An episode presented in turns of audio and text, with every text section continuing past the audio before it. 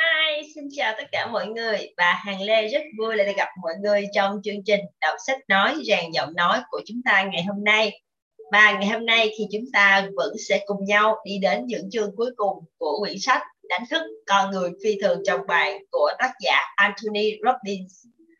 Và gần đến những chương cuối cùng cũng như gần đến những phần cuối cùng của quyển sách thì các bạn đã thấy được đây là quyển sách như thế nào đúng không ạ một quyển sách có để cho chúng ta hành động để chúng ta trải nghiệm, để chúng ta đạt được những điều chúng ta mong muốn, để chúng ta có thể đánh thức được con người phi thường bên trong mình. Và bằng cách nào ạ? À? bằng cách hành động, bằng cách áp dụng từng điều mà tác giả Anthony Robbins đã gửi đến chúng ta. Và chúng ta thực hành điều đó và để xem điều nào thật sự phù hợp với mình. Và ông đưa chúng ta rất nhiều kỹ thuật và mỗi kỹ thuật sẽ mang lại cho chúng ta những cái giá trị khác nhau. Và việc của chúng ta là chúng ta phải thực hành. Và chỉ có thực hành chúng ta mới cảm nhận được những cái giá trị của quyển sách. Và một lần nữa, hằng xin ừ, nhắn gửi đến mọi người. Hằng rất mong muốn các bạn hãy mua quyển sách này về và trải nghiệm quyển sách này. Bởi vì hằng biết rằng là bản thân hằng vẫn còn đang trong quá trình phát triển, cho nên mọi thứ vẫn là, vẫn vẫn chưa có rất nhiều trải nghiệm để có thể chia sẻ với các bạn. Đồng thời thì giọng đọc của hằng hằng biết là vẫn còn cần phải rèn luyện rất nhiều.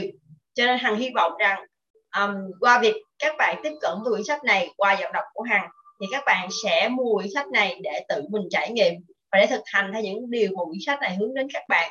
Bởi vì uh, hầu hết tất cả các quyển sách đều mang chúng ta đến những cái giá trị tốt đẹp và quan trọng rằng chúng ta có thể cho mình được những phương pháp thực hành. Và quyển sách này là quyển sách thực hành. Và khi mà bạn trải nghiệm quyển sách này và bạn kiên nhẫn kỷ luật bản thân và tạo được dựng cho được cho bản thân mình được thói quen thực hành thì chắc chắn rằng bạn sẽ thay đổi được bản thân mình. Điều đó chỉ là cái yếu tố thời gian sớm hay muộn mà thôi. Và chúng ta sẽ cùng nhau đi uh, trên con đường rèn luyện bản thân. Và bây giờ thì chúng ta cùng nhau đi đến phần đọc sách ngày hôm nay mọi người nhé. Xin mời mọi người. Phần 3 7 ngày định hướng cho cuộc đời. Chương 19 Làm chủ cảm xúc Ngày thứ 1 Mục tiêu Kiểm soát trạng thái cảm xúc và chủ động định hình lại những trải nghiệm hàng trải nghiệm sống hàng ngày. Trong suốt cuốn sách này, chúng ta đã nghiên cứu về việc làm chủ cảm xúc và phát triển các công cụ giúp thay đổi triệt để, nhanh chóng bất kỳ cảm xúc nào ta cũng biết rằng các cảm nhận là động lực ẩn sau hầu hết các, tất cả các hành vi. Đây là thời điểm để phát triển một kế hoạch chủ động đối phó với những mô thức cảm xúc tiêu cực mà bạn đã trải nghiệm theo thói quen. Và điều quan trọng không kém là hãy dành cho bản thân món quà thời gian để trải nghiệm những cảm xúc tích cực. Kho kỹ năng giúp bạn thay đổi trạng thái cảm xúc bao gồm vận động thể chất, trọng tâm chú ý, những câu hỏi, những tiểu tình thái, ngôn từ chuyển đổi, tâm trạng, các ẩn dụ, điều phối liên hợp thần kinh, niềm tin, tương lai thôi thúc, các giá trị, các quy tắc, trải nghiệm tham chiếu, nhân dạng bản thân. Mục đích của bài tập này là nhận ra các mô thức cảm xúc hiện tại và tận dụng tối đa các kỹ thuật, các kỹ năng cần thiết để làm chủ cảm xúc của bạn mỗi ngày. Nhìn là tin, nhưng cảm nhận mới là thật. Đây là câu trích dẫn của Thomas Fuller. Bài tập thực hành. một Viết ra tất cả những cảm xúc bạn đã trải qua trong một tuần bình thường nào đó. 2 liệt kê những sự kiện hay tình huống bạn đã dùng để kích hoạt những cảm xúc này. 3. Đưa ra phương thuốc hóa giải cho mỗi cảm xúc tiêu cực.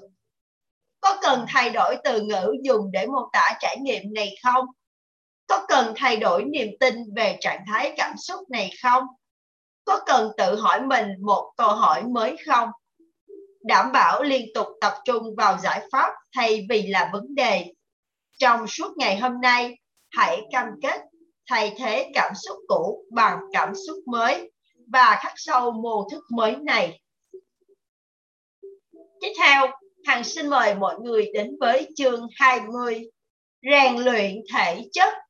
Ngày thứ hai, mục tiêu lập trình cho sự thay đổi, lập trình cho sự trao đổi chất tạo ra năng lượng và tập luyện cơ bắp đạt được sự dẻo dai như ý muốn.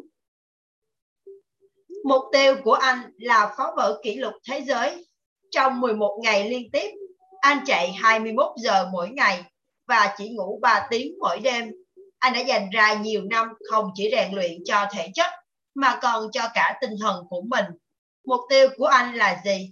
Anh muốn chứng minh sự tồn tại của nguồn sức mạnh thể chất vô tận vốn được cất giấu trong mỗi con người chúng ta bấy lâu nay. Bằng việc phá vỡ kỷ lục trước và chạy hơn 1.000 dặm trong 11 ngày và 19 giờ với tốc độ trung bình 84 dặm một ngày. Stu Millerman đã chứng minh rằng nếu biết cách điều khiển cả thể chất và tinh thần, một người có thể tạo ra kết quả vượt xa sức mong đợi. Anh chính là minh chứng sống động cho thấy khả năng của con người là vô hạn. Chúng ta có thể thích nghi với bất kỳ điều gì nếu chúng ta không ngừng đưa ra những yêu cầu hợp lý cho bản thân. Lần đầu nghe kể về Stu Millerman và những thành tựu của anh, tôi đã rất thích thú, đặc biệt khi biết thêm những người đã chứng kiến kỳ công của anh rằng đến điểm cuối cùng đường chạy 1.000 dặm, trong anh còn tốt hơn khi rời điểm xuất phát, không có thương tích, kể cả một vết phòng rộp. Vậy điều gì đã giúp anh khai thác tối đa tiềm năng mà không bị tổn thương? Tất nhiên, Stu đã chuẩn bị rất kỹ cho cuộc chạy đua của mình. Anh có học vị thạc sĩ tâm lý học thể thao, xã hội học, tâm lý xã hội và đang nỗ lực lấy học vị tiến sĩ sinh lý thể dục tại Đại học Columbia. Nhưng kiến thức vô giá nhất với anh chính là hiểu được sự khác biệt giữa sức khỏe và sự dẻo dai hay sức bền. Nhiều người đâm ra chán nản vì sau khi tập luyện đều đặn nhưng vẫn còn 2 đến 5 cân dư thừa. Ngoan cố bám lấy những phần không mong muốn trên cơ thể họ. Tệ hơn nữa là dù đã luyện tập, đã chuyên tâm tập luyện và tin rằng mình sẽ khỏe mạnh hơn, sau mỗi ngày trôi qua, họ lại càng thêm mệt mỏi, bệnh tật và rối loạn cảm xúc. Vậy chính xác thì giữa sức khỏe và sự dẻo dai có những khác biệt nào? Dẻo dai là khả năng thực hiện những hoạt động thể chất, còn sức khỏe là trạng thái mà tất cả các hệ thống của cơ thể, thần kinh, cơ bắp, xương khớp, tuần hoàn, tiêu hóa, bạch huyết, hóc môn, vân vân đang hoạt động một cách tối ưu. Hầu hết mọi người nghĩ rằng dẻo dai đồng nghĩa với khỏe mạnh, nhưng thật sự không hẳn như vậy.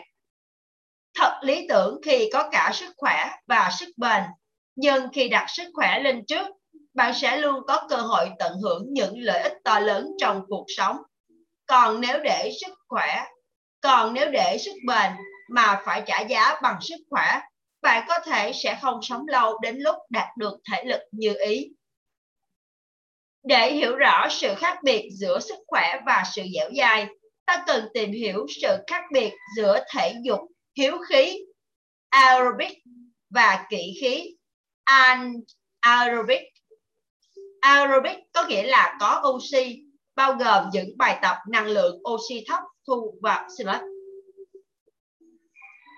Aerobic nghĩa là có oxy, bao gồm những bài tập tăng lượng oxy hấp thu vào cơ thể, vừa tập vừa thở tự do, cường độ và biên độ nhỏ, chỉ dùng 60 đến 70% sức, nhưng tần số lớn, tập nhiều lần với thời gian luyện tập dài.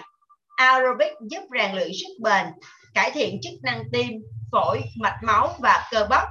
Nếu biết kết hợp ăn uống và tập luyện thích hợp, mỡ sẽ được đốt như nguồn nhiên liệu chính tạo ra năng lượng. Còn anaerobic nghĩa là không có oxy, bao gồm những bài tập thể dục tạo ra sức mạnh bùng nổ trong thời gian ngắn. Anaerobic tiêu hao glycogen, một loại hydrat carbon như nguồn nhiên liệu chính trong khi lại khiến cơ thể tụ mỡ. Lối sống của con người ngày nay khiến họ luôn ở trong trạng thái kỵ khí, đầy căng thẳng và nhiều nhu cầu, Kết quả là họ vô tình làm cho quá trình trao đổi chất của cơ thể theo thiên hướng kỵ khí đốt glycogen như là nhiên liệu chính. Điều này ngay lập tức gây tổn hại đến sức khỏe dẫn đến mệt mỏi, chấn thương, tái phát, đường huyết thấp, cảm thấy chán nản và lo lắng, gặp vấn đề về chuyển hóa chất béo, tuần hoàn máu và cứng khớp xương.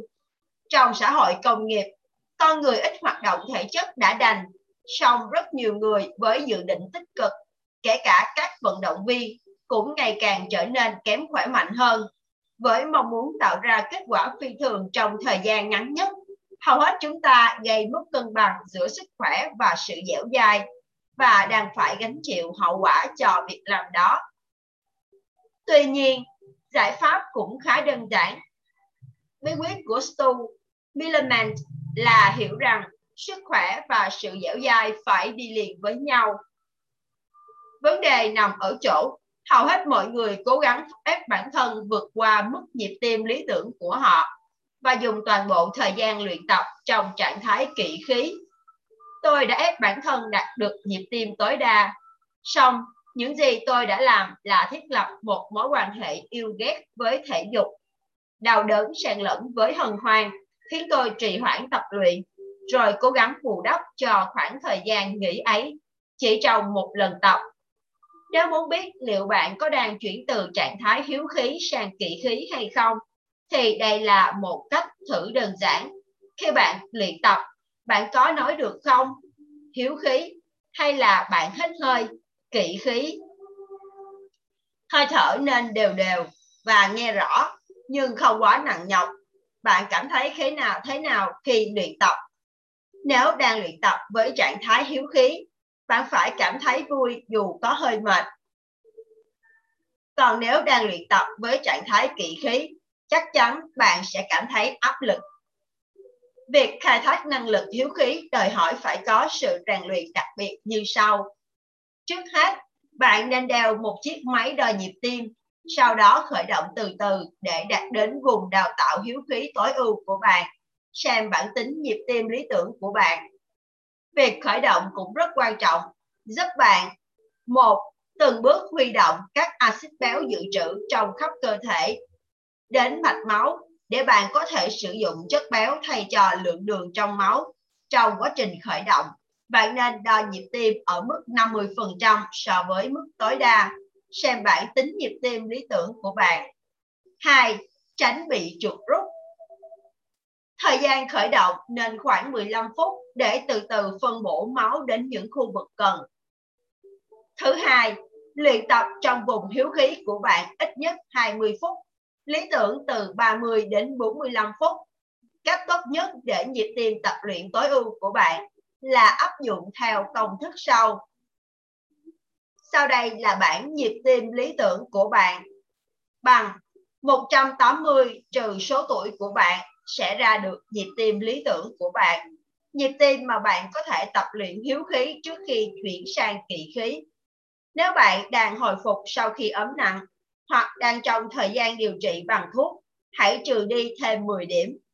Nếu bạn chưa tập luyện trước đó, bị chấn thương hoặc đang giảm luyện tập, hay nếu bạn thường bị cảm cúm hoặc dị ứng, hãy trừ đi 5 điểm. Nếu bạn đã và đang luyện tập được 2 năm mà không gặp phải vấn đề nào nghiêm trọng và không bị cảm cúm hơn một hoặc hai lần một năm, hãy giữ nguyên mức điểm của bạn nếu bạn đã và đang luyện tập được 2 năm mà không bị vấn đề nào và đang có tiến bộ trong thi đấu mà không bị thương, hãy cộng thêm 5 điểm. Lưu ý, trước khi bắt đầu bất kỳ chương trình tập luyện nào, hãy tham khảo ý kiến bác sĩ. Thứ ba, dành 12 đến 15 phút để trở lại trạng thái bình thường bằng cách đi bộ hay vận động nhẹ nếu bạn dừng đột ngột sau khi tập luyện, máu sẽ không có cách nào quay trở lại để làm sạch, cung cấp đầy đủ oxy và chất dinh dưỡng. Máu sẽ nằm lại ở các cơ và tăng độc tính trong mạch máu. Mọi người thường miễn cưỡng cam kết luyện tập vì họ liên kết quá nhiều đau đớn với nó, hoặc đau đớn thể chất hay sự khổ sở vì không có đủ thời gian. Chỉ cần tập luyện theo cách này, bạn sẽ một Yêu thích ngay bởi vì nó tạo cảm giác hân hoan, thích thú và không phải gắng sức đến khổ sở. Và hai, trải nghiệm sức sống căng tràn hơn bao giờ hết. Nếu lo ngại về thời gian, hãy nghĩ đến những cách có thể giúp bạn tận dụng tối đa thời gian. Chẳng hạn, trong khi bạn khởi động, bạn có thể nghe đài, xem tin tức, trả lời những câu hỏi tạo nghị lực vào buổi sáng hoặc buổi tối. Nhẩm lại các nguyên tắc và giá trị của bạn hoặc kết hợp với những hoạt động hữu ích khác. Có phải tôi đang cho rằng tập luyện hiếu khí là cách tập luyện thể dục tốt nhất? Tất nhiên là không. Có cả sức khỏe và sự dẻo dài là mục tiêu của chúng ta. Do vậy, khi bắt đầu phát triển năng lực hiếu khí, một khi đã đạt đến trạng thái ổn định trong khoảng một tháng, trong khoảng tháng luyện tập thứ hai đến thứ tư, bạn có thể nâng cao sức mạnh bằng cách thêm vào chế độ tập kỵ khí. Mỗi người sẽ có thể trạng khác nhau. Vì thế, cách trị kiểm tra tốt nhất là hãy lắng nghe cơ thể bạn. Nếu bạn đang chạy trên bãi biển và đột nhiên cảm thấy như muốn chạy nước rút, hãy làm điều đó. Thời gian không nắm quyền quyết định sức khỏe nhiều bằng sự cam kết của chúng ta. Mặc dù nhiều người sinh ra với khuynh hướng tiêu hao chất béo hay may mắn được ban tặng món quà tốc độ hoặc sức mạnh, nhưng bất kỳ ai cũng có thể đạt được sức bền và sức sống bằng việc ý thức lập trình lại quá trình sinh hóa trong cơ thể mình. Chúng ta không bị giới hạn bởi tuổi già mà chúng ta được nó giải phóng. Đây là câu nói của Stu Millerman. Tiếp theo, Hằng xin mời mọi người đến với suối nguồn tuổi trẻ rất nhiều người mãi miết tìm kiếm bí quyết kéo dài tuổi thanh xuân, trong khi suối nguồn tuổi trẻ đang tồn tại ngay trong chính họ. Đó là hóc môn tăng trưởng, Human Growth Hormones, viết tắt là HIH. HIH kích thích mô phát triển, tăng sự rắn chắc của cơ, tăng tính linh hoạt, tính kích, kích thích sự tăng trưởng của xương và các cơ quan và giúp duy trì các mô khỏe mạnh ngay từ khi chúng ta sinh ra cho đến khoảng năm 30 tuổi. Hormone này được giải phóng tự nhiên vào mạch máu khoảng 1 giờ rưỡi sau khi ngủ. Và trước khi ta thức dậy vào buổi sáng, mức độ hormone này tự động giảm dần theo thời gian. Ở tuổi 60, khoảng 30% nam giới tạo ra rất ít hoặc không tạo ra chất này. Ngoài ra, gh cũng tiết ra sau khi tập luyện nặng và hoặc sau khi chấn thương nghiêm trọng bởi vì HGH là một hợp chất có khả năng chữa lành. HGH tổng hợp từ phòng thí nghiệm được dùng với mục đích kích thích sự phát triển cho trẻ em bị còi cọc. Nhưng làm thế nào để gia tăng lượng HGH được phóng thích tự nhiên vào cơ thể? Cách duy nhất là thông qua luyện tập dữ dội, nghĩa là thực hiện lặp đi lặp lại một hoạt động trong 35 đến 45 giây, chẳng hạn như nâng tạ. Các thử nghiệm ở Miami, Florida đã cho kết quả khá thú vị. Những người ở tuổi 60 mà trong vòng 10 đến 15 năm không tăng chút cơ nào, sau khi tập nâng tạ đã tạo ra cơ bắp tương đương với những người 20 tuổi, à, xin lỗi 21 tuổi, tập cùng mức năng lượng như trên. Điều này có nghĩa gì? Nó có nghĩa là ở tuổi 70 hay 80, bạn cũng có thể khỏe mạnh như khi 20 tuổi, 30 tuổi. Bạn không chỉ tăng sức bền với thể dục hiếu khí, mà còn có thể bùng nổ sức mạnh với thể dục kỵ khí trong thời gian ngắn. Chỉ cần cung cấp cho cơ thể những dưỡng chất cần thiết, đảm bảo rằng bạn không làm hại cơ thể với lượng đường, chất béo, muối hay đạm động vật dư thừa. Đây là những thông tin tuyệt vời nếu ta nắm quyền kiểm soát cơ thể mình ngay từ bây giờ, ta sẽ không làm kiệt quệ xã hội, mà sẽ là một thành viên khỏe mạnh, có những đóng góp giá trị và tận hưởng trọn vẹn cuộc sống. Cơ thể con người là hình ảnh phản chiếu rõ nét nhất tâm hồn con người. Đây là câu trích dẫn của Ludwig Wittgenstein. Bài tập thực hành 1. Phân biệt giữa dẻo dai và khỏe mạnh bạn đã hoàn thành việc này rồi. Hai, quyết định chọn khỏe mạnh. Tôi hy vọng bạn cũng làm việc này rồi. Ba, nhận biết tình trạng hiện giờ của bạn. Bạn đang luyện tập thể dục hiếu khí hay kỵ khí? Bạn tiêu hao chất béo hay glycogen? Hãy trả lời những câu hỏi sau. Bạn có cảm thấy mệt khi thức dậy vào buổi sáng không? Bạn có cảm thấy đói cồn cào sau khi làm việc không? Bạn có cảm thấy tính khí thay đổi thất thường sau khi làm việc không? Lớp mỡ vẫn tồn tại dù bạn đã hết sức nỗ lực để loại bỏ. Bạn có cảm thấy đau nhức sau khi tập luyện không? Nếu câu trả lời của bạn là có, cho những câu hỏi trên, rất có thể bạn đang theo xu hướng tập luyện kỵ khí. 4. Mua máy kiểm tra nhịp tim. 5. Lên kế hoạch lập trình cho sự trao đổi chất. Tiêu hao chất béo bằng cách bắt đầu chương trình tập thể dục hiếu khí 10 ngày theo hướng dẫn tôi đã nêu ở trên. Hãy bắt đầu ngay lập tức. 6. Biến việc tập thể dục trở thành một phần nhân dạng bản thân. Chỉ thông qua cam kết luyện tập lâu dài mà chúng ta thực sự có thể thu về những thành quả mà cuộc sống đã ban tặng. Chúng ta vừa kết thúc chương 20. Tiếp theo, Hằng xin mời mọi người đến với chương 21. Tạo dựng và duy trì mối quan hệ. Ngày thứ ba. Mục tiêu nâng cao chất lượng các mối quan hệ và làm sâu sắc hơn mối liên hệ tình cảm với những người mà ta quan tâm nhất thông qua 6 nền tảng xây dựng mối quan hệ thành công. Mọi thành công trong cuộc sống sẽ chẳng có ý nghĩa gì nếu chúng ta không có ai đó để chia sẻ. Thực sự, điều con người mong muốn nhất chính là cảm giác kết nối với những tâm hồn khác.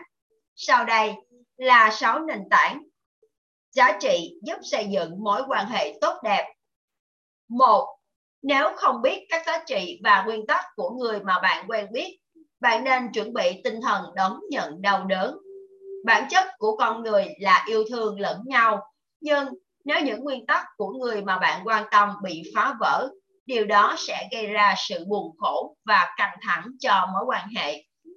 Khi mối quan hệ càng mật thiết, sẽ không tránh khỏi những khỏi việc một số nguyên tắc xung đột nhau bằng cách hiểu rõ nguyên tắc của người kia bạn có thể ngăn chặn trước những rắc rối này hai phần lớn mọi người đến với nhau là chỉ để trao đổi điều gì đó họ cố gắng tìm kiếm người có thể khiến họ cảm thấy tốt hơn nhưng trên thực tế cách duy nhất để mối quan hệ có thể tồn tại lâu dài là nhìn nhận mối quan hệ là nơi để trao đi chứ không phải là nơi để nhận về Ba, Lưu ý đến những dấu hiệu cảnh báo những vấn đề phát sinh trong mối quan hệ và tìm cách giải quyết trước khi chúng vụt khỏi tầm tay.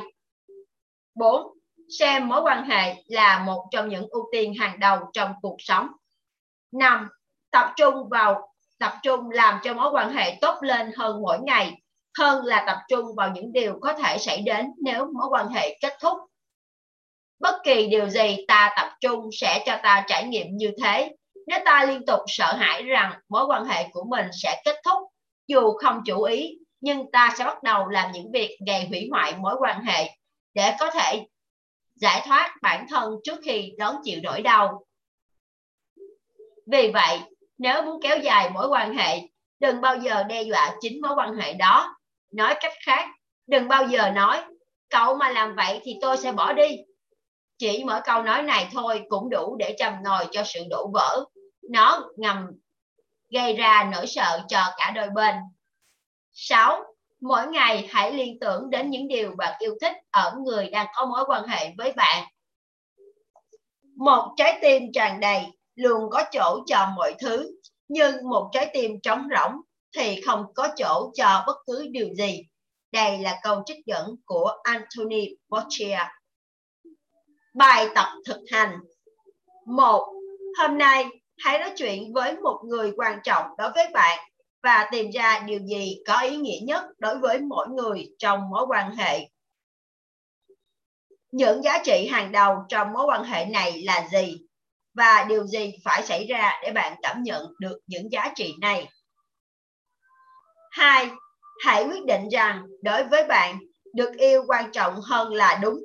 Nếu có khi nào bạn thấy mình trong tình huống khăng khăng là mình đúng, hãy phá vỡ mô thức ấy đừng hãy dừng ngay lập tức và quay trở lại cuộc thảo luận sau khi bạn đã cảm thấy tốt hơn để giải quyết mâu thuẫn 3. phát triển một mô thức can thiệp mà cả hai cùng đồng ý sử dụng khi sự việc trở nên căng thẳng. Theo cách này, dù bạn đang khó chịu đến thế nào, ít nhất sẽ có một khoảnh khắc bạn có thể cười và để cho nỗi buồn đi qua. Để dễ dàng hơn cho cả hai, hãy dùng mô thức can thiệp hài hước hay kỳ dị nhất mà bạn có thể nghĩ ra. 4. Khi bạn cảm thấy chống đối điều gì, hãy tương giao với những câu nói có tính giảm nhẹ. 5.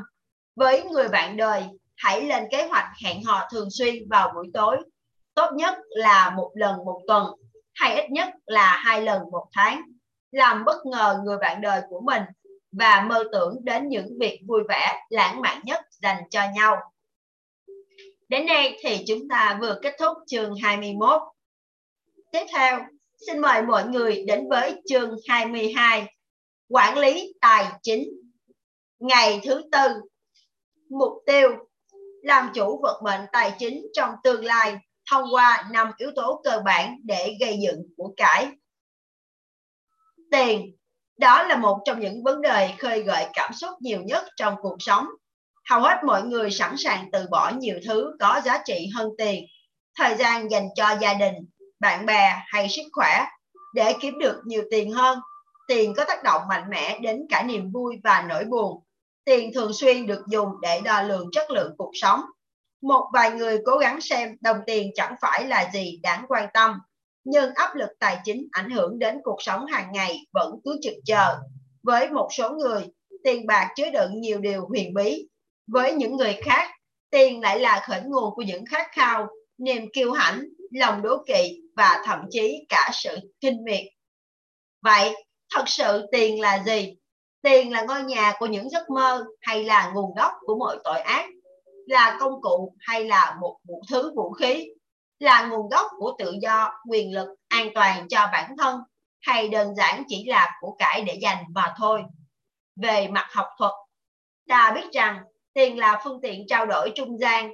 Nó cho phép chúng ta đơn giản hóa quy trình sản xuất chuyển giao, chia sẻ giá trị trong xã hội.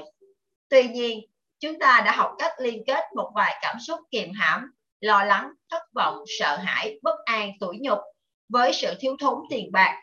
Nhiều người đã sai lầm khi nghĩ rằng tất cả những khó khăn trong cuộc sống của họ sẽ không còn nữa nếu họ có đủ tiền. Song kiếm nhiều tiền hơn không có nghĩa là con người sẽ được tự do hơn.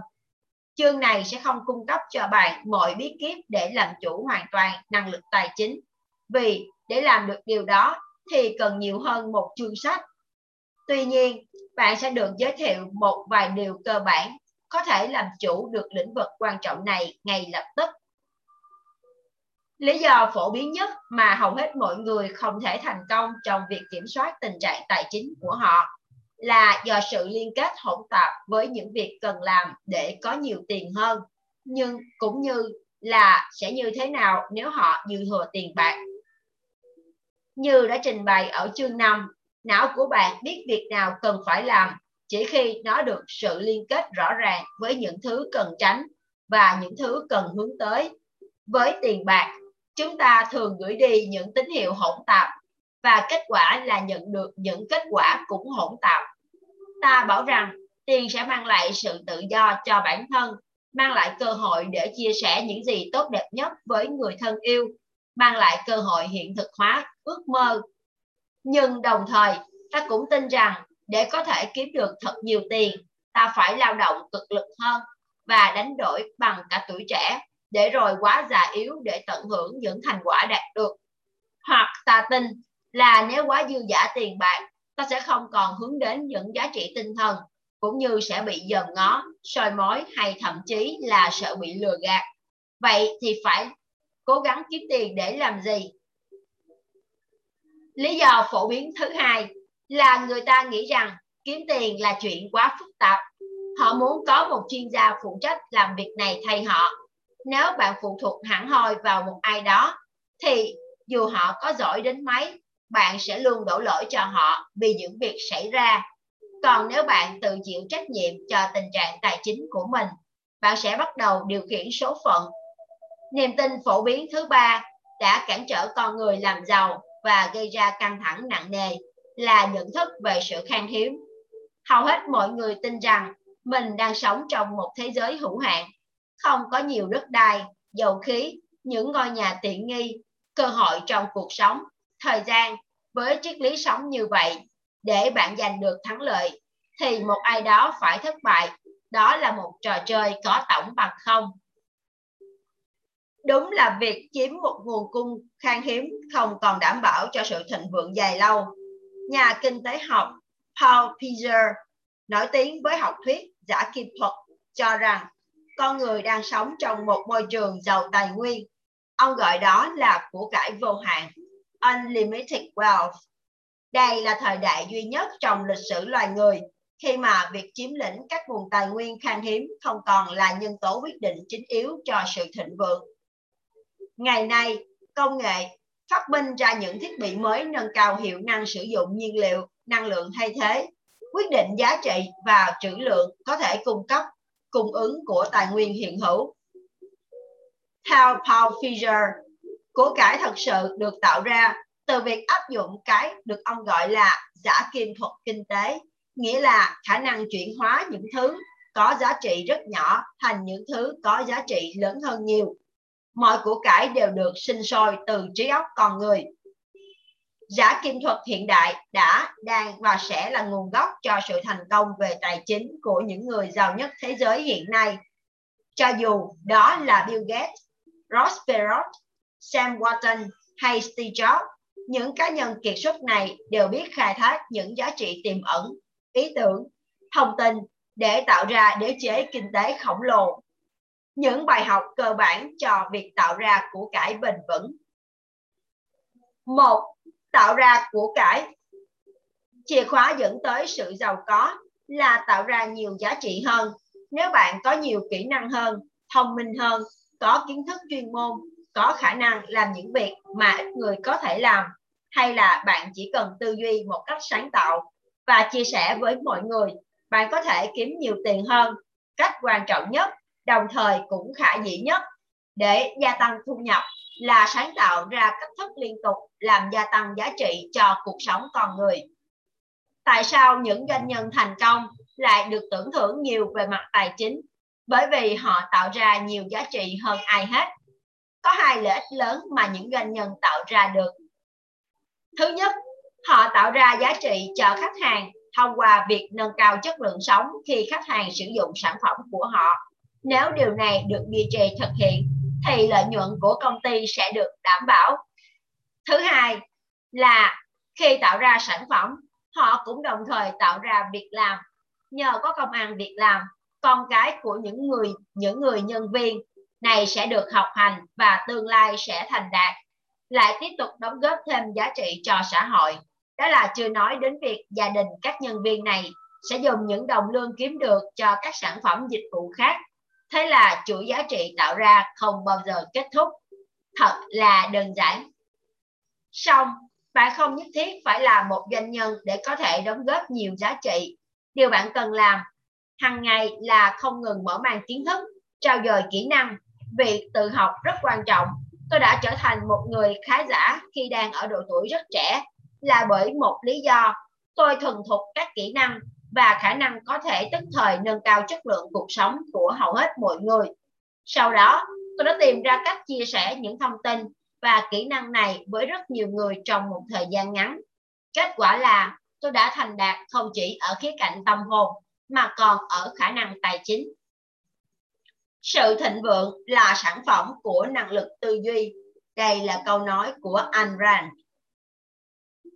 Hai, bảo toàn của cải khi đã có chiến lược hiệu quả để tích lũy tiền của, bạn sẽ giữ gìn chúng như thế nào? Trái ngược với ý kiến phổ biến, bạn không thể giữ của cải không bị sức mẻ, chỉ đơn giản bằng cách tiếp tục kiếm tiền. Nhiều người nổi tiếng đã kiếm được cả một gia tài kết xù, nhưng rồi tất cả đều biến mất chỉ sau một đêm. Họ nuông chiều bản thân theo lối sống làm gặm mòn khối tài sản khổng lồ kiếm được. Khi thu nhập của họ giảm sút, nhu cầu cá nhân càng ngày càng cao trong khi thu nhập không thể đáp ứng nổi. Kết cục là họ mất tất cả. Chỉ có một cách bảo toàn của cải là tiêu xài ít hơn thu nhập kiếm được. và dành khoản trội ra để đầu tư. Bạn phải kiểm soát việc chi tiêu của mình, nhưng đừng vạch ra một ngân sách chi tiêu, mà hãy vạch ra một kế hoạch chi tiêu. Là một cách ứng dụng ngôn từ biến đổi, một ngân sách chi tiêu hiệu quả thật sự chính là kế hoạch chi tiêu. Bài học thứ ba cho việc tạo ra kết quả của cải bền vững là gia tăng của cải. Những người thành công về tài chính là những người biết cách trích một phần tiền của họ đem đi đầu tư và tiếp tục tái đầu tư lợi nhuận để dòng tiền sinh sôi để nở. Bằng cách này, con cháu của khoản tiền đầu tư sẽ tiếp tục gia tăng và nhân lên cho đến khi bạn có một nền tảng kinh tế vững chắc. Điều này thật tuyệt vời, nhưng phải đầu tư vào đâu đây? Đầu tiên, bạn phải quyết định các mục tiêu tài chính của mình, điều gì bạn muốn hoàn thành và trong giai đoạn nào, mức độ rủi ro có thể chấp nhận được là bao nhiêu. Điều thứ tư, bảo vệ của cải.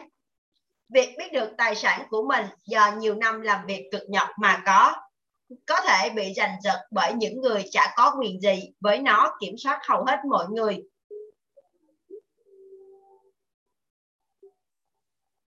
có thể bị giành giật bởi những người chả có quyền gì với nó, khiến hầu hết mọi người cảm thấy vô cùng bực bội. Điều này làm cho họ cảnh giác hơn đối với các nghĩa vụ pháp lý trong kinh doanh và thường sẽ tác động đến các quyết định đầu tư sau đó. Tuy nhiên, tin tốt lành là luôn có những cách để bảo vệ tài sản, miễn là bạn không liên can đến vụ kiện nào. Bảo vệ tài sản không phải là cố tránh các khoản vay nợ chính đáng mà đơn giản là bảo vệ bản thân khỏi những cuộc tấn công kiện tụng nhỏ nhoi. năm Hưởng thụ kết quả hay hưởng thụ thành quả.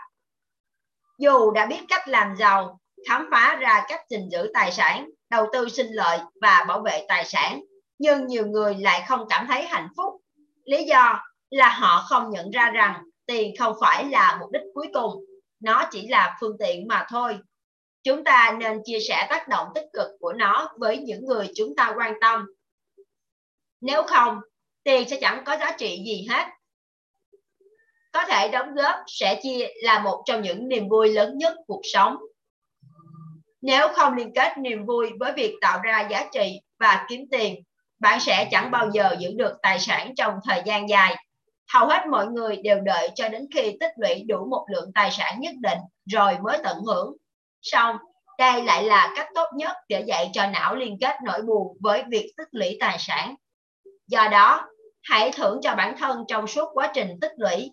Thỉnh thoảng bạn cần trao cho mình một phần thưởng, như đã đề cập ở chương 6, để dạy cho não biết rằng việc kiếm tiền rất là thú vị và bổ ích chỉ có việc đóng góp thiện nguyện và củng cố sức mạnh bản thân mới là các khoản đầu tư thật sự. Đây là câu trích dẫn của Walt Whitman. Bài tập thực hành. một Hãy xem lại niềm tin của bạn về của cải. Nếu có điều nào chưa hợp lý, hãy thay đổi chúng bằng kỹ thuật NAC. 2. Thực hiện quy trình gia tăng thêm giá trị ở nơi làm việc bất kể bạn có được trả công cho điều đó hay không. Hãy tạo thêm giá trị gia tăng gấp 10 lần so với giá trị bạn đang tạo ra và chuẩn bị khởi xướng cho các hiệu ứng chuỗi từ những hành động của bạn. 3. Cam kết tiết kiệm ít nhất 10% thu nhập và đầu tư vào danh mục đã được liệt kê, đã được liệt kê lên kế hoạch. 4. Tìm nguồn trợ giúp tốt chuyên gia dày dặn kinh nghiệm hoặc đọc một vài cuốn sách tài chính. 5. Nếu bạn lo lắng tài sản của bạn có thể bị tấn công, hãy lên kế hoạch bảo vệ tài sản. 6. Trao cho bản thân một khoản tiền thưởng nho nhỏ để bắt đầu quy trình liên kết niềm vui với sự thành công về tài chính. Chúng ta vừa kết thúc chương 22.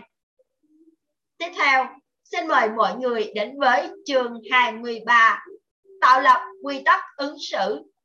Ngày thứ năm Mục tiêu Thường xuyên sống với những giá trị đã cam kết và đo lường liệu chúng ta có thật sự đạt được những giá trị đó hàng ngày hay không. Chàng trai trẻ nọ đã đạt được một thành công lớn khi mà anh ta chỉ vừa 27 tuổi, gương mặt sáng sủa và đầu óc uyên bác. Anh cảm thấy mình có thể điều khiển được mọi chuyện. Nhưng một ngày kia, anh nhận ra một điều, anh ta không hề hạnh phúc.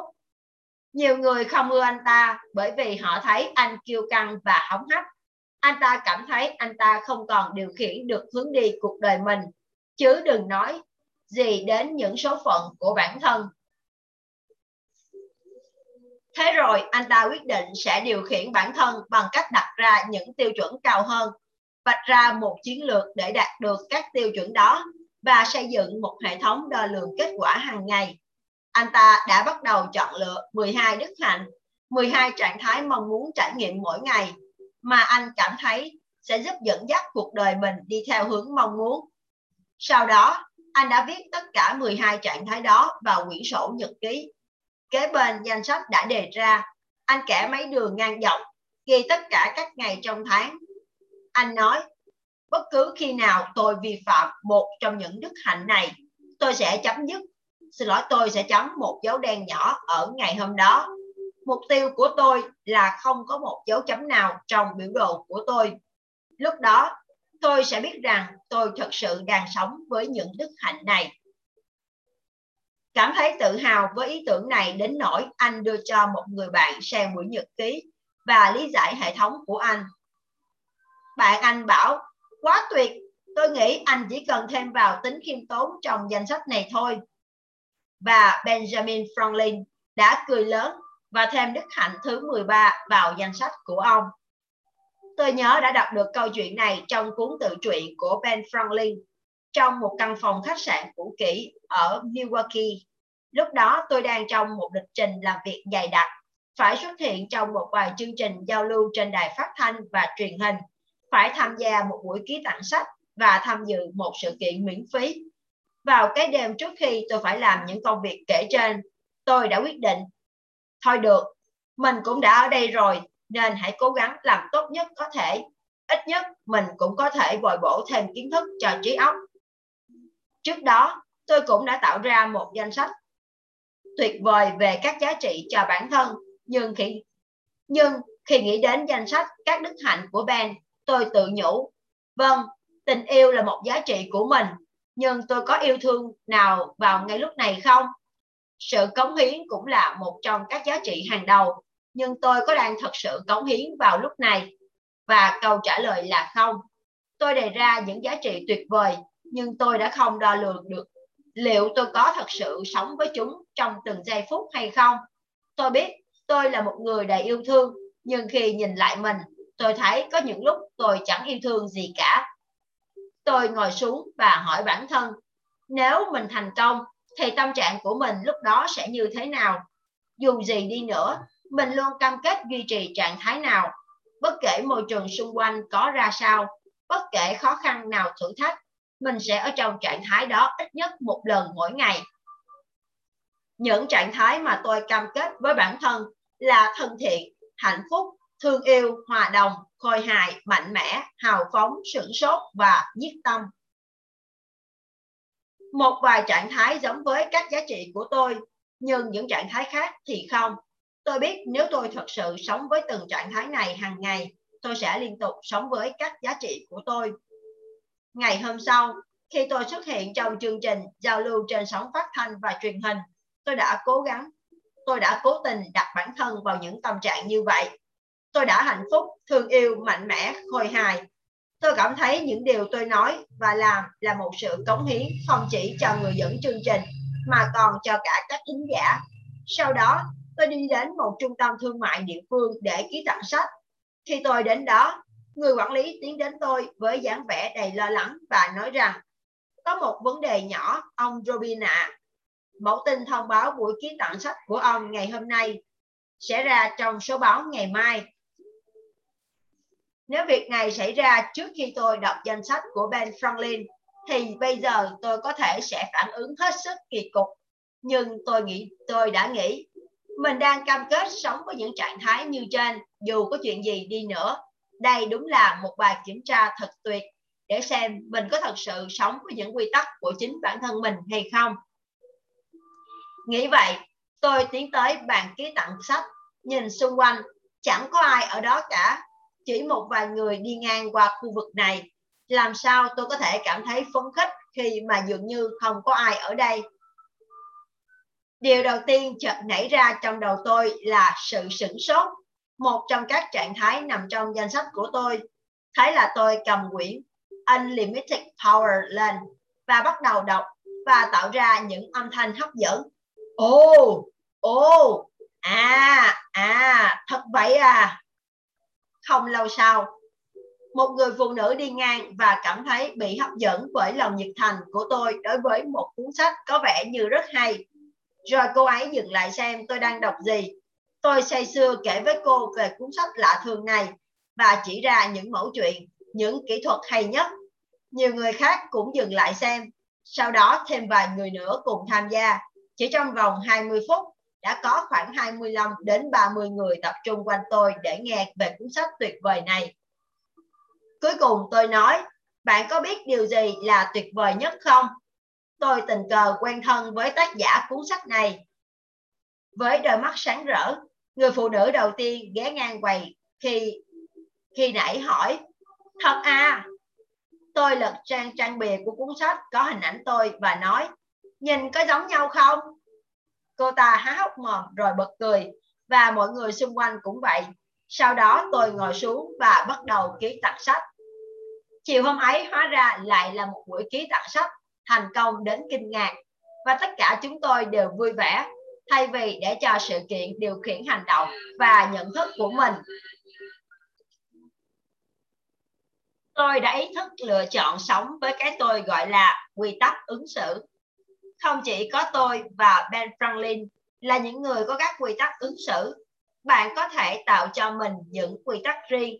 Chẳng hạn như tôi tự hứa với lòng rằng tôi sẽ luôn mạnh mẽ để không điều gì có thể khuấy đảo sự bình yên trong tâm hồn tôi. Tôi tự hứa với lòng rằng tôi sẽ nói về sức khỏe, hạnh phúc và sự thịnh vượng với bất cứ người nào tôi gặp tôi tự hứa với lòng rằng tôi sẽ nhìn vào mặt tích cực của vấn đề và thật sự sống với tinh thần lạc quan.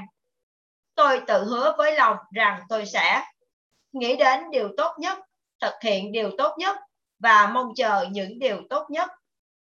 Tôi tự hứa với lòng rằng tôi sẽ nhiệt tâm với thành công của người khác, xem đó như là thành công của chính mình. Tôi tự hứa với lòng rằng tôi sẽ quên đi những lỗi lầm quá khứ và hướng tới những thành tựu tương lai. Tôi tự hứa với lòng rằng tôi sẽ vui tươi và mỉm cười với mọi sinh vật sống mà tôi gặp. Tôi tự hứa với lòng rằng tôi sẽ dành thật nhiều thời gian để hoàn thiện bản thân, để rồi không còn thời gian để chỉ trích người khác. Tôi tự hứa với lòng rằng tôi sẽ trở nên rộng lượng để không phải lo lắng, cao thượng để không giận dữ, mạnh mẽ để không sợ hãi, luôn hạnh phúc để chấp nhận sự tồn tại của những khó khăn. Bài thuyết giáo hay phải được dựa trên những gì xảy ra trong cuộc đời bạn, chứ không phải là những lời chấp lưỡi đầu môi. Đây là câu trích dẫn của Oliver Goldsmith. Bài tập thực hành một Tạo ra một danh sách các trạng thái mà bạn cam kết sẽ trải nghiệm hàng ngày để có thể sống đúng với những nguyên tắc và giá trị cao nhất của bạn. Hãy chắc chắn danh sách này đủ dài để cuộc sống của bạn thật phong phú, đáng để tận hưởng. Tuy nhiên, cũng phải đủ ngắn để có thể thật sự trải qua những trạng thái đó mỗi ngày. Hầu hết mọi người thường cho rằng khoảng 7 đến 10 ngày là tối ưu.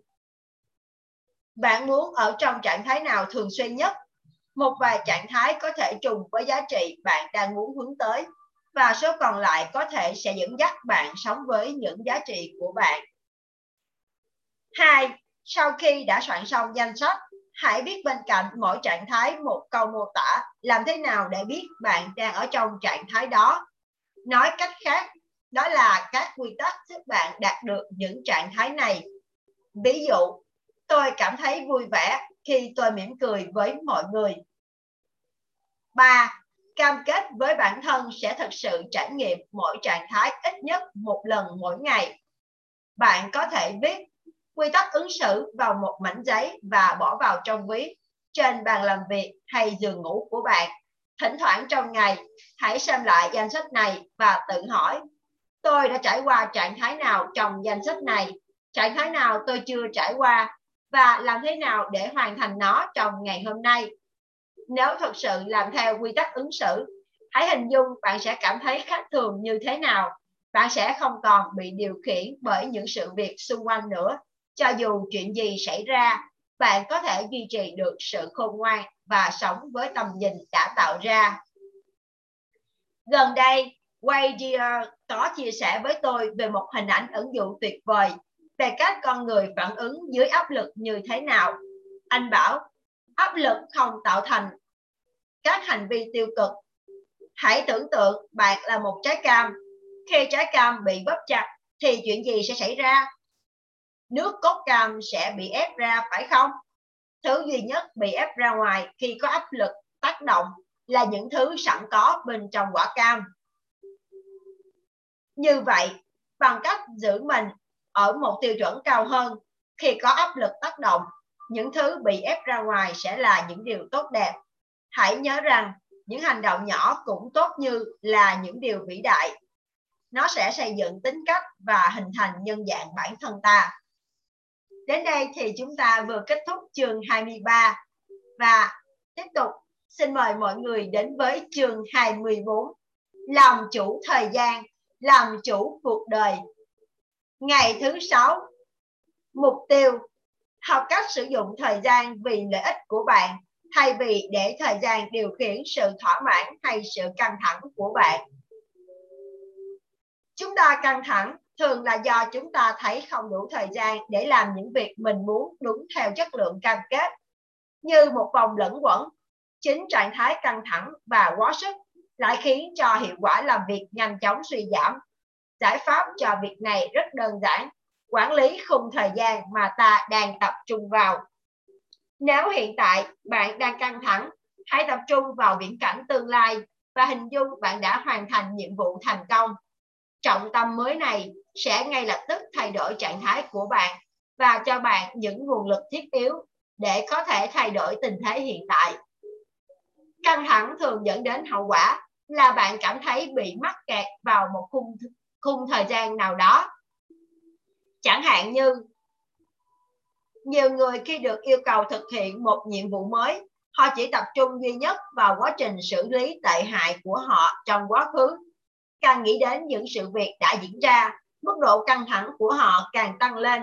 Về chuyển dịch khung thời gian tới hiện tại hay dự đoán về một tương lai khả quan có thể ngay lập tức thay đổi trạng thái cảm xúc của họ. Chúng ta thường quên rằng thời gian hoàn toàn mang tính tương đối và trải nghiệm về thời gian chỉ là kết quả của việc tập trung tinh thần. Ví dụ như, bao lâu thì được gọi là một khoảng thời gian dài. Tất cả đều phụ thuộc vào tình huống, phải không? Đứng xếp hàng hơn 10 phút cho ta cảm giác thời gian như dài vô tận, trong khi một tiếng dành cho công việc yêu thích thì lại trôi qua quá nhanh. Niềm tin cũng là một yếu tố ảnh hưởng đến nhận thức về thời gian. Với một số người, mặc cho tình huống như thế nào đi nữa, thì 20 phút dài như cả một đời người. Đối với những người khác, một thế kỷ mới là khoảng thời gian dài. Bạn có thể tưởng tượng cách đi đứng, ăn nói, nhìn vào mục tiêu của những người này khác nhau như thế nào không? Sẽ thật căng thẳng nếu họ cố gắng làm việc cùng nhau trong khi mỗi người lại có khung tham chiếu hoàn toàn khác. Đó là lý do tại sao việc làm chủ thời gian cũng là một kỹ năng sống. Sau đây là ba thủ thuật nhỏ khác giúp chúng ta tiết kiệm thời gian. Bóp méo thời gian là khả năng làm cho một phút dài như một giờ hay làm cho một giờ trở thành một phút. Có bao giờ bạn để ý thấy rằng khi bạn hoàn toàn chú tâm vào việc gì đó, bạn mất hết cả ý niệm về thời gian Tại sao? Bởi vì bạn không còn chú ý đến thời gian nữa. Bạn tập trung vào điều đó, vào điều gì đó hay ho. Và vì vậy thời gian có vẻ như trôi nhanh hơn. Hãy nhớ rằng bạn đang làm chủ tình hình, trải nghiệm về thời gian của bạn bị điều khiển bởi trọng tâm suy nghĩ. tập trung vào những công việc quan trọng hiểu rõ tính cấp bách và tính quan trọng đã điều khiển các quyết định sử dụng thời gian của chúng ta như thế nào hãy tự hỏi bản thân, dù đã làm việc cực lực, hoàn thành hết các công việc trong danh sách những việc phải làm của mình, nhưng đến cuối ngày, tôi vẫn cảm thấy không toại nguyện. Đó là do bạn đã làm những việc khẩn cấp và đòi hỏi sự chú ý của bạn trong chốc lát, nhưng lại không làm những việc quan trọng, những việc tạo ra sự khác biệt lâu dài. Tạo ra những sự khác biệt về lâu dài trước. Ngược lại có những ngày bạn chỉ hoàn thành được một vài việc, nhưng lại cảm thấy ngày hôm đó thật sự có ý nghĩa. Đó là do bạn tập trung vào những việc quan trọng, hơn là vào những việc cần được quan tâm, chú ý ngay tức khắc. Tính khẩn cấp dường như đã điều khiển cuộc sống chúng ta. Cách duy nhất để thật sự quản lý được thời gian là hãy xây dựng lịch làm việc mỗi ngày, dành phần lớn thời gian thực hiện những việc quan trọng nhiều hơn. Đốt giai đoạn cách hiệu quả nhất để tiết kiệm thời gian là học hỏi từ kinh nghiệm của người khác. Chúng ta không bao giờ thật sự có thể làm chủ được thời gian. Chừng nào chiến lược học hỏi và quản lý cuộc đời của ta còn dựa trên phương pháp thử, sai. Học hỏi từ người đã thành công có thể giúp ta tiết kiệm được nhiều năm trải qua gian khổ. Luôn có đủ thời gian nếu ta biết sử dụng chúng đúng cách. Đây là câu trích dẫn của Johann Wolfgang von Goethe bài tập thực hành. Một, trong ngày hôm nay, hãy khám phá việc thay đổi khung thời gian.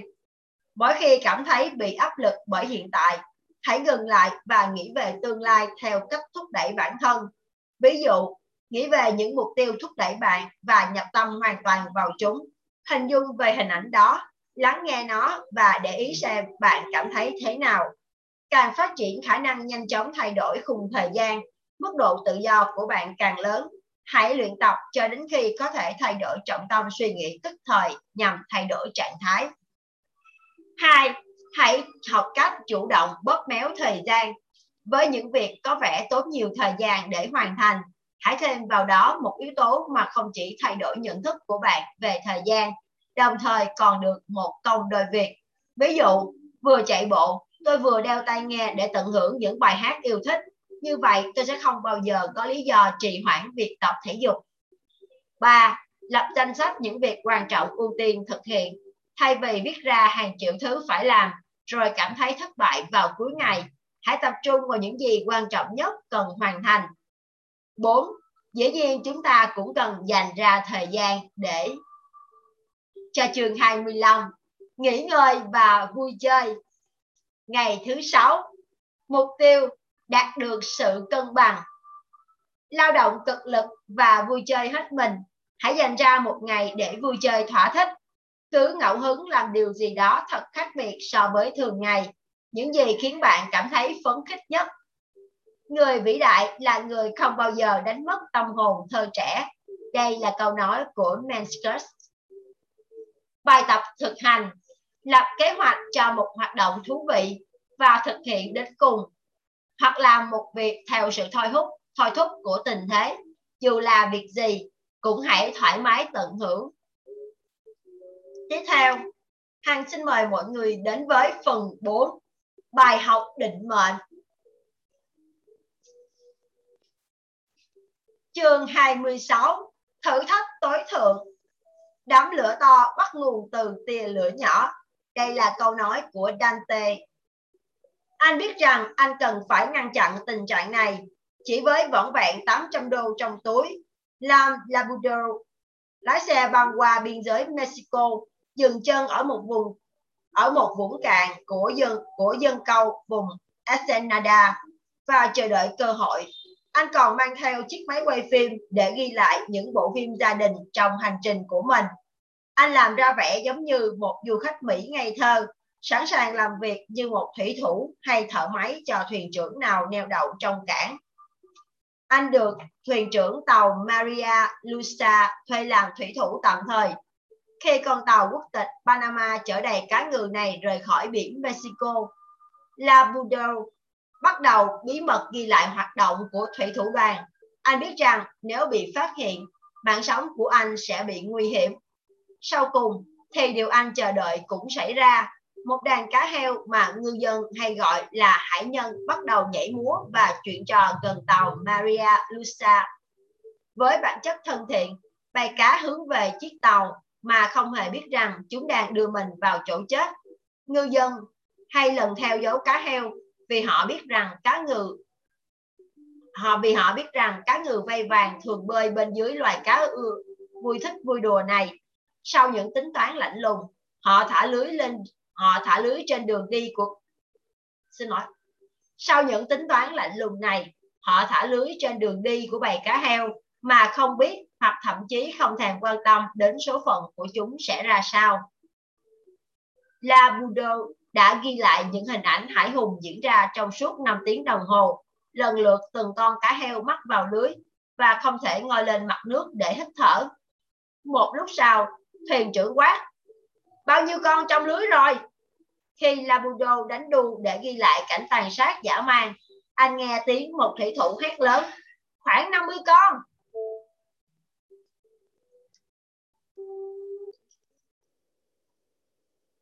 Thuyền trưởng ra lệnh, thủy thủ đoàn kéo mẻ lưới lên. Rất nhiều cá heo nằm bất động trên bông tàu trơn trượt. Các thủy thủ tập trung tách đám cá ngừ ra, bỏ mặt những cơ thể sám bóng của bầy cá heo. Sau cùng, xác của những con vật đẹp đẽ này bị vứt khỏi tàu một cách không thương tiếc như những túi rác. Đoạn phim của Labude là bằng chứng rành rành tố cáo một thực trạng đã diễn ra trong những năm qua hàng trăm con cá heo bị sát hại chỉ sau một chuyến ra khơi trong ngày. Ước tính hơn 6 triệu cá heo đã bị giết hại trong 10 năm qua. Sau khi được biên tập lại còn 11 phút, đoạn phim của Labudo khiến người xem sửng sốt, xót xa trước những gì con người đang làm với loài vật thông minh và đáng yêu đang cùng sinh sống với ta trên hành tinh này cảm thấy mình là người gián tiếp gây nên nạn thảm sát trên. Người tiêu dùng trên khắp nước Mỹ không tiếp tục mua, đồng thời lên chiến dịch tẩy chay cá ngừ.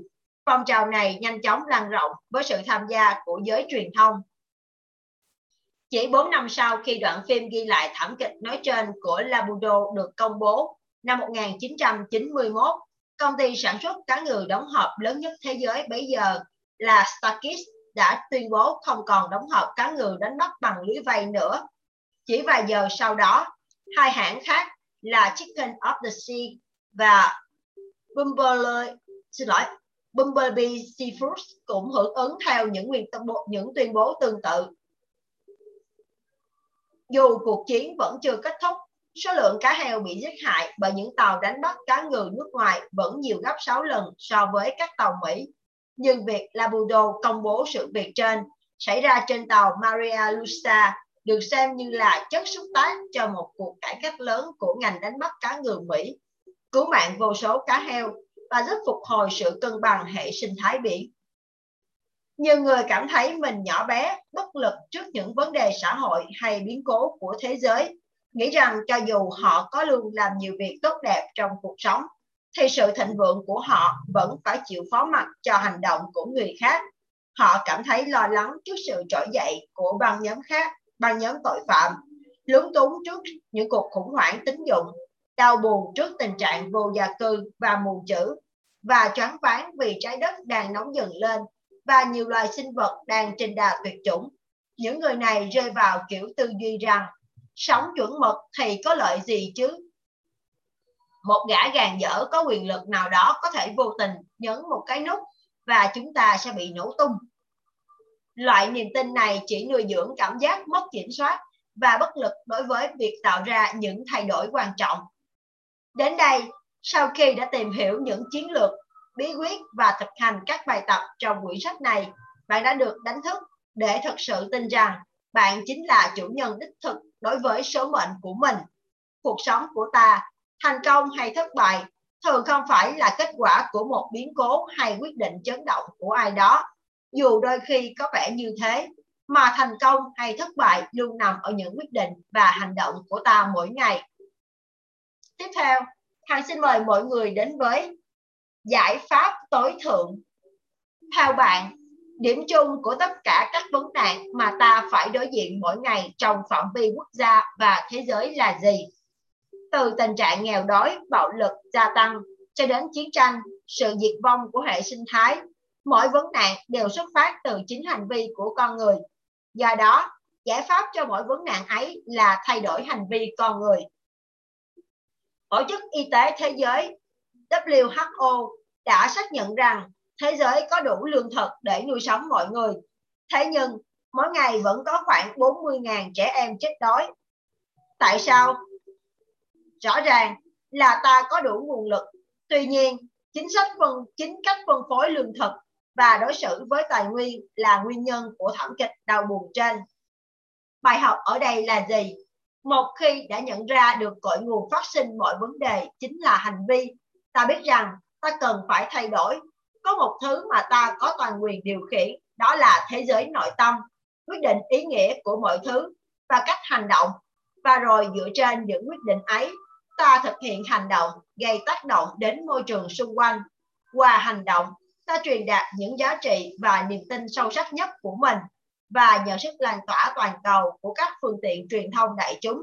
Dù hành động của ta thật đơn giản, nhưng lại có sức mạnh lây chuyển lớn đến người dân thuộc mọi quốc gia. Một người thật sự có thể làm gì?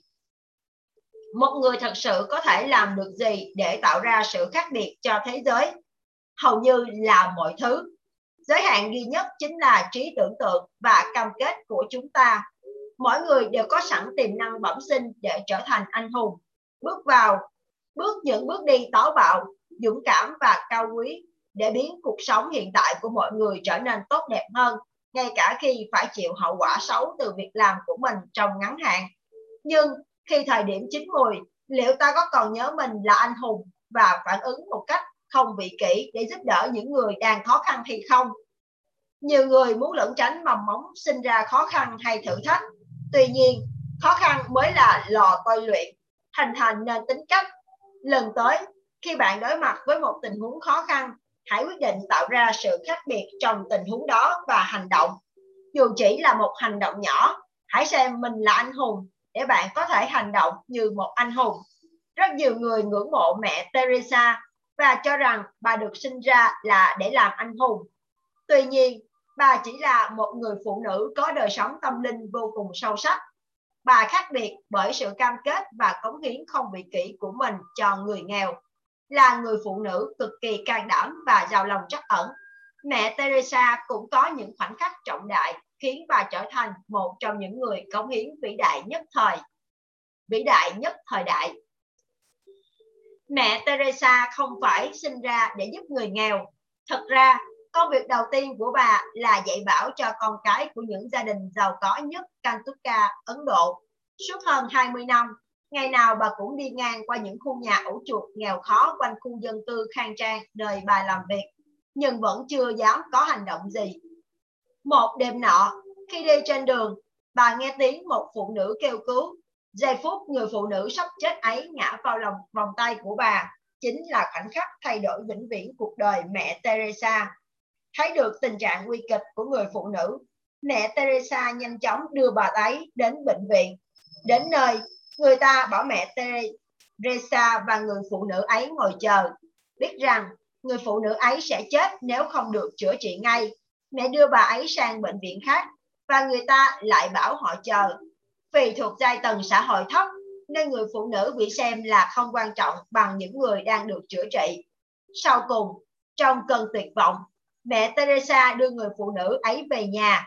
Khuya hôm đó, người phụ nữ ấy đã ra đi thanh thản trong vòng tay yêu thương của mẹ Teresa.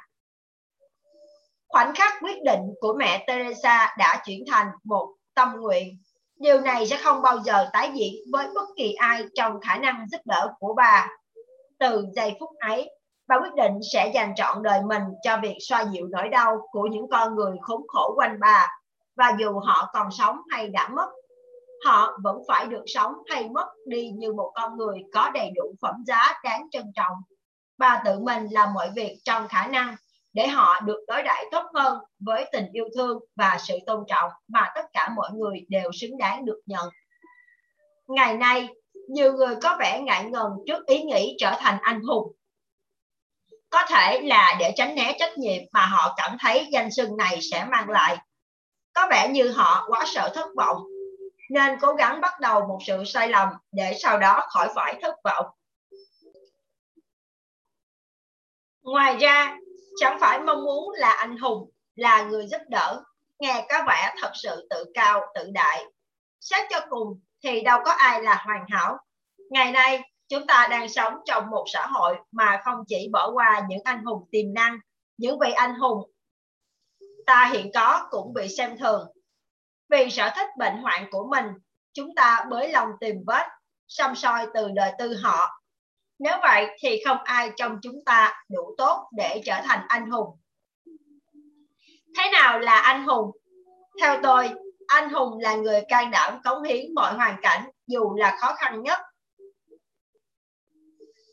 Theo tôi, anh hùng là người can đảm cống hiến trong mọi hoàn cảnh dù là khó khăn nhất, là một cá nhân hành động không vị kỷ và luôn đòi hỏi bản thân mình phải tốt hơn so với mức kỳ vọng của mọi người.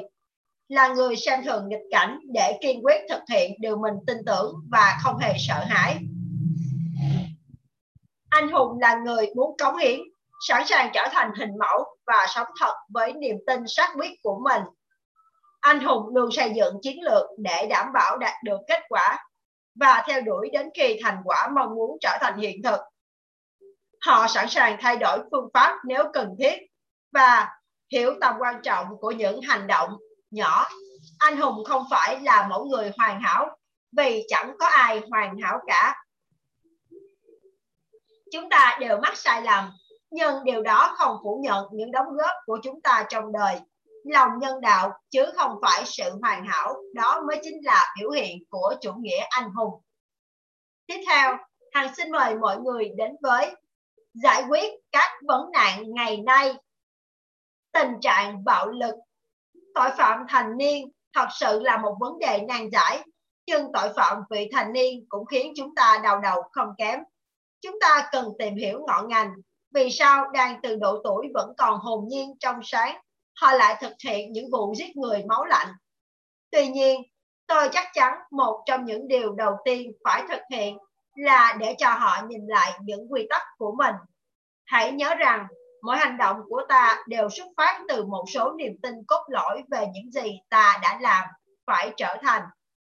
Gần đây, tôi có đọc một bài báo mô tả cuộc sống thường nhật của các thanh niên băng nhóm xã hội đen. Lá cắt cuộc đời này mô tả một lớp học dành cho những thành viên vị thành niên của các băng nhóm xã hội đen tại trại Kilpatrick. Khi được hỏi về lý do họ giết người, các em nhanh chóng đưa ra 37 lý do, trong đó có một số lý do thực sự gây sốc. Khi người khác lườm tôi, khi họ hỏi quê quán của tôi, muốn có 5 đô la, khi họ đi đứng trông thật buồn cười, khi họ dành thức ăn của tôi như dành khoai tây chiên chẳng hạn, cho vui, hay khi họ cắt hỏng tóc của tôi. Với những quy tắc lầm lạc ấy, những quy tắc hầu như không ai trong xã hội chấp nhận, không lấy gì làm bất ngờ khi những nam thanh nữ khi những nam nữ thanh niên ấy lại bồng bột đến vậy. Tuy nhiên, điều khích lệ tinh thần tôi là các chuyên gia hỗ trợ ngày nay đã hiểu được sức mạnh của câu hỏi có thể làm suy yếu những niềm tin mạnh mẽ nhất Chẳng hạn như câu hỏi, nếu biết mình cũng sẽ chết khi giết người vì những nguyên nhân trên, các em có sẵn sàng giết người không? Khi hỏi câu này, họ giúp bọn trẻ đánh giá lại các quy tắc của chúng và cân nhắc lại tầm quan trọng của những điều khiến chúng từng sẵn sàng giết người. Sau khi hoàn thành việc tự vấn, các thành viên băng nhóm thay đổi triệt để quy tắc của mình. Thay vì là 37 lý do để giết người, giờ chỉ còn ba lý do để tự vệ vì gia đình và vì băng nhóm. Lý do thứ ba tồn tại chỉ vì một thanh niên khăng khăng giữ lấy niềm tin rằng đó là thứ quan trọng nhất cuộc đời của cậu ta. Bất kể ai cố gắng khuyên can, cậu ta chỉ đáp Chúng bay có hiểu gì về tao đâu. Cậu ta mang nặng niềm tin rằng dân nộp cho bằng nhóm đồng nghĩa với việc dân nộp cả ý thức về bản thân có thể đây là niềm tin duy nhất thường hằng trong cuộc đời người thanh niên ấy. Nhờ sử dụng phương pháp hỏi đáp, ngôi trường này đã cảm hóa được nhiều thiếu niên tham gia chương trình. Nó làm suy yếu những chân tham chiếu của các niềm tin tiêu cực cho đến khi các em không còn cảm thấy chắc chắn về những niềm tin này nữa. Hiển nhiên, những điều kiện dẫn đến hình thành băng nhóm cũng cần được loại trừ.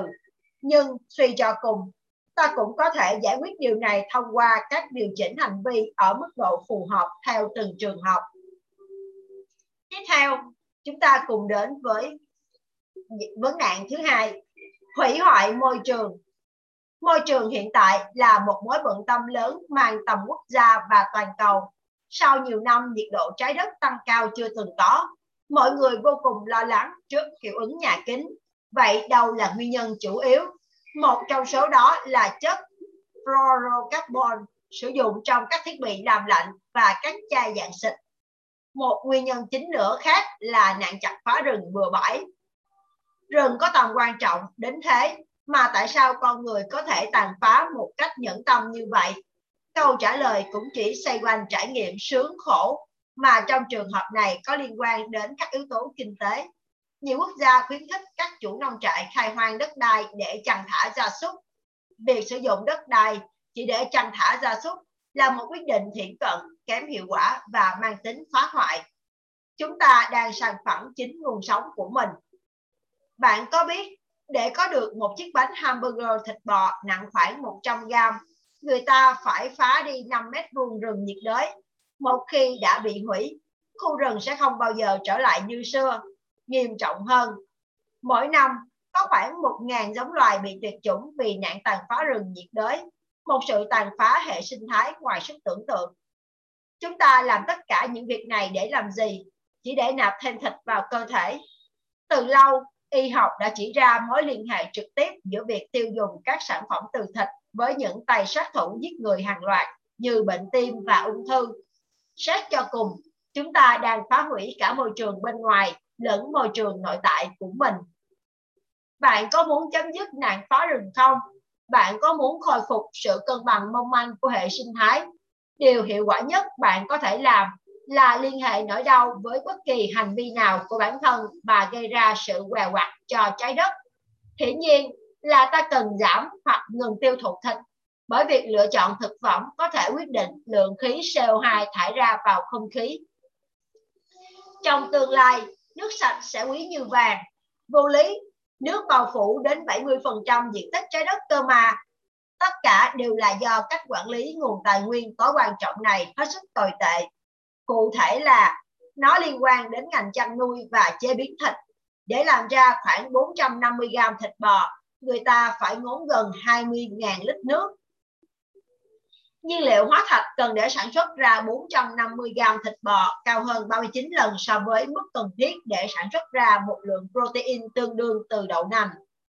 Nếu giảm 50% lượng thịt tiêu thụ, nước Mỹ hoàn toàn không cần phụ thuộc vào nguồn năng lượng hạt nhân nữa cũng như giảm đáng kể hoặc thậm chí hoàn toàn sự phụ thuộc vào nguồn dầu thô nhập khẩu.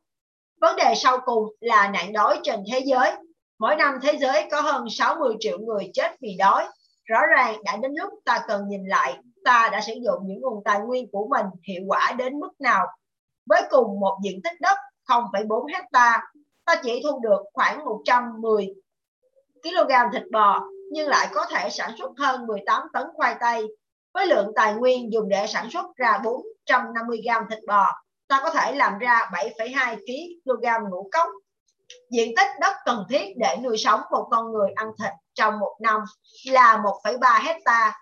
Cho một người ăn chay có dùng các sản phẩm từ sữa là 0,2 hecta và cho một người ăn chay hoàn toàn là 0,067 hecta.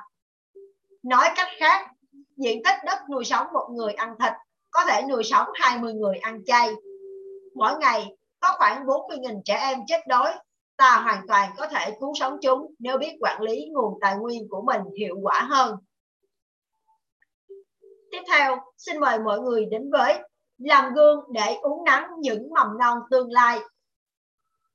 Như với bất kỳ thách thức nào, để giải quyết các vấn nạn hiện hữu, ta cần đến giáo dục và hành động để tạo ra sự thay đổi mỗi người lớn chúng ta có thể đảm nhận vai trò chủ động quyết định chất lượng giáo dục dạy bọn trẻ nhận ra kết quả của mỗi hành động chúng thực hiện đối với từng cá nhân cộng đồng và toàn cầu một trong những cách tốt nhất đảm bảo con em chúng ta trưởng thành với nhận thức lành mạnh về lòng tự tôn là chỉ cho chúng thấy những quyết định và hành động của chúng nếu được kiên trì thực hiện sẽ tạo ra sự khác biệt to lớn.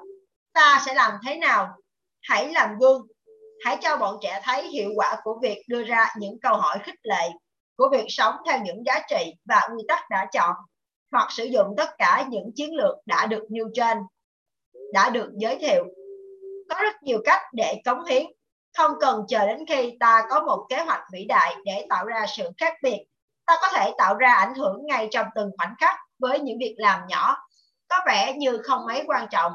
Hầu hết những vị anh hùng thường bắt đầu từ những hành động tưởng chừng rất nhỏ nhưng lại được thực hiện một cách kiên trì hãy sẵn sàng tạo ra sự khác biệt hành động cống hiến sẽ mang đến cho bạn cảm giác đủ đầy và niềm vui lớn lao hơn những gì bạn từng cảm nhận được trong đời vĩ đại hơn bất kỳ sự công nhận nào mà người khác dành cho bạn, giá trị hơn bất kỳ khoản tiền nào mà bạn kiếm được và cao cả hơn bất kỳ thành tựu nào của bạn trong cuộc sống. Có nhiều cách đơn giản để tạo sự khác biệt. Đôi khi trao đi một nụ cười cũng có thể cứu được cả một mạng sống, hoặc ít nhất cũng giúp họ tận hưởng cuộc sống họ đang có. Nhưng vì sao nhiều người ngần ngại làm những việc nhỏ bé ấy để giúp đỡ người khác một trong những lý do phổ biến nhất là họ cảm thấy bối rối khi làm một việc mà họ không quen. Họ sợ bị từ chối hoặc bị cho là ngốc nghếch. Nhưng bạn biết không, nếu muốn chiến thắng cuộc chơi, bạn phải chơi hết mình. Bạn phải sẵn sàng cảm thấy ngốc nghếch, phải sẵn sàng thử những việc có thể sẽ không hiệu quả. Và nếu chúng thật sự không hiệu quả, hãy sẵn sàng thay đổi phương pháp. Không làm vậy, làm sao bạn có thể phát huy năng lực sáng tạo trưởng thành và khám phá được con người thật của mình. Nếu muốn thay đổi chất lượng cuộc sống của xã hội, ta phải tác động đến hệ thống giá trị của rất nhiều người. Tương lai nằm trong tay thế hệ trẻ. Một ngày nào đó, giá trị của chúng sẽ trở thành giá trị chung của xã hội.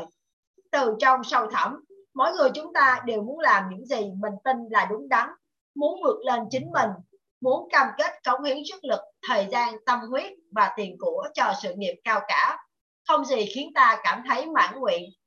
Bằng sự cống hiến cho đi mà không mong cầu được nhận lại chính là nền tảng của cảm giác đủ đầy trọn vẹn. Hãy khởi đầu con đường trở thành anh hùng của mình từ đây. Đến đây thì chúng ta vừa kết thúc quyển sách đánh thức con người phi thường trong bạn và tiếp theo thì chúng ta còn một phần nhỏ về tác giả Anthony Robbins là triệu phú ở độ tuổi 24 là một doanh nhân thành đạt, sáng lập chính công ty và là tác giả có sách bán chạy nhất. Anthony Robbins được xem là chuyên gia hàng đầu nước Mỹ trong lĩnh vực huấn luyện, khai phá năng lực con người. Trong suốt 30 năm qua, lòng nhiệt huyết và đam mê nồng cháy của Anthony Robbins đã giúp rất ít đã giúp ích rất nhiều người tạo ra bước đi đột phá và nâng cuộc đời họ lên một tầm cao mới trong những lĩnh vực được quan tâm nhiều nhất kinh doanh tài chính, mối quan hệ, gia đình, nghề nghiệp và sức khỏe. Anthony Robbins đã giúp hơn 50 triệu người từ hơn 100 quốc gia chuyển hóa cuộc đời và sự nghiệp của họ thông qua sách vở, băng đĩa, những buổi diễn thuyết và những buổi gặp gỡ tư vấn riêng.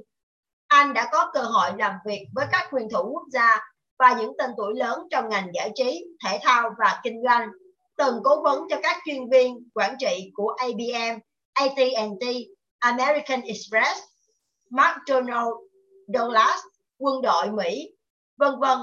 Nhưng đối tượng hỗ trợ của anh không chỉ giới hạn ở những vị giám đốc điều hành thuộc Fortune 500, nhóm 500 công ty lớn nhất nước Mỹ, hay các ngôi sao thể thao. Anh cũng dành tình cảm đặc biệt đối với những doanh nghiệp nhỏ, các bậc phụ huynh và học sinh sinh viên. Sự ra đời của The Anthony Robbins Foundation một tổ chức nhân đạo hoạt động với mục tiêu hỗ trợ cho những thanh niên, người già, người vô gia cư và tù nhân, những đối tượng thường bị bỏ quên bên lề xã hội, giúp họ khơi dậy nguồn lực nội tại, qua đó có thể đóng góp phần công sức quý giá của họ cho xã hội. Đến đây thì chúng ta đã chính thức kết thúc quyển sách Đánh thức con người phi thường trong bạn của tác giả Anthony Robbins. Và đến đây thì không biết rằng các bạn đã có được cho mình những cảm xúc cũng như những giá trị, những bài học gì cho chính mình nhưng rõ ràng rằng những điều, những việc mà chúng ta có thể học hỏi từ quyển sách này là vô cùng nhiều và vô cùng quý giá bởi vì quyển sách này không chỉ mang đến cho chúng ta những cái điều, những cách thức cũng như những quy tắc để chúng ta có thể thay đổi cuộc sống mình, thay đổi cách chúng ta suy nghĩ, thay đổi cách chúng ta tư duy cũng như cách chúng ta nhìn nhận người khác. Và khi chúng ta có được bộ quy tắc để ứng xử cho riêng mình và chúng ta giữ bộ quy tắc đó và chúng ta hình thành thói quen và liên tục sống trong cái môi trường đó và trở thành, biến bản thân mình thành thành tấm gương để có thể dẫn dắt cũng như là truyền lại cho những thế hệ trẻ, thì chắc chắn rằng cái việc chúng ta sống từng ngày sẽ có giá trị hơn. Và một cái điều mà hằng rất rất muốn nhắn nhủ với các bạn lại thêm một lần nữa, đó là hằng rất mong muốn các bạn hãy mua quyển sách này về để các bạn có thể đọc kỹ hơn, xem xét lại từng từng phần và đi đến từng chi tiết với những việc mà các bạn sẽ làm, sẽ định hướng không phải tất cả chúng ta sẽ áp dụng hết tất cả các quy tắc mà những quy tắc nào phù hợp với chúng ta thì chúng ta sẽ làm và việc chúng ta trải nghiệm từng quy tắc sẽ giúp cho chúng ta có được từng cái bước để có thể làm chủ được cuộc đời mình bởi vì khi chúng ta hành động thì chúng ta sẽ nhìn thấy được những điều chúng ta làm tốt và những điều chúng ta còn cần cải thiện còn nếu như chúng ta không hành động thì chắc chắn chúng ta sẽ không nhìn thấy điều gì và nếu như việc chúng ta chỉ đọc một quyển sách thì nó không mang lại cho chúng ta một cái giá trị bằng cái việc là chúng ta sẽ nhận được giá trị gì từ quyển sách và thông qua quyển sách để hành động. Và những quyển sách khác thì ví dụ như những quyển sách về à, cái quyển đi tìm lẽ sống thì nó chúng mang chúng ta một cái tư duy và đồng thời cũng cho chúng ta một cái sự khắc khoải để chúng ta hoàn thiện cuộc đời mình. Nhưng đối với quyển sách của Anthony Robbins, ông là một người thiên về hành động. Và hầu như từng phần quyển sách khi các bạn các bạn đọc, các bạn sẽ thấy rằng ông luôn nhắn nhủ chúng ta rằng là bạn phải hành động. Bởi vì chỉ có hành động thì mới tạo ra được những cái thay đổi. Và để thay đổi cảm xúc thì bạn phải thay đổi hành động của mình hoặc thay đổi cách chúng ta suy nghĩ hoặc thay đổi cái trọng tâm chú ý của chúng ta. Và khi chúng ta đặt mình ở một cái vị thế khác và chúng ta cho phép mình ở một vị trí cao hơn thì cái cuộc sống của chúng ta sẽ có nhiều biến chuyển. Và đến đây thì à, hằng rất là cảm ơn mọi người đã chú ý lắng nghe. Và hy vọng rằng à, các bạn sẽ tìm được rất nhiều điều hữu ích từ quyển sách này. Và hy vọng rằng um, chúng ta sẽ có được cho mình một cái khi cái những cái quy tắc mới những chuẩn mới để có thể phát triển bản thân và để trong đánh thức được con người phi thường bên trong mỗi chúng ta. Xin chào và hẹn gặp lại mọi người ở lần đọc sách tiếp theo. Cảm ơn tất cả mọi người.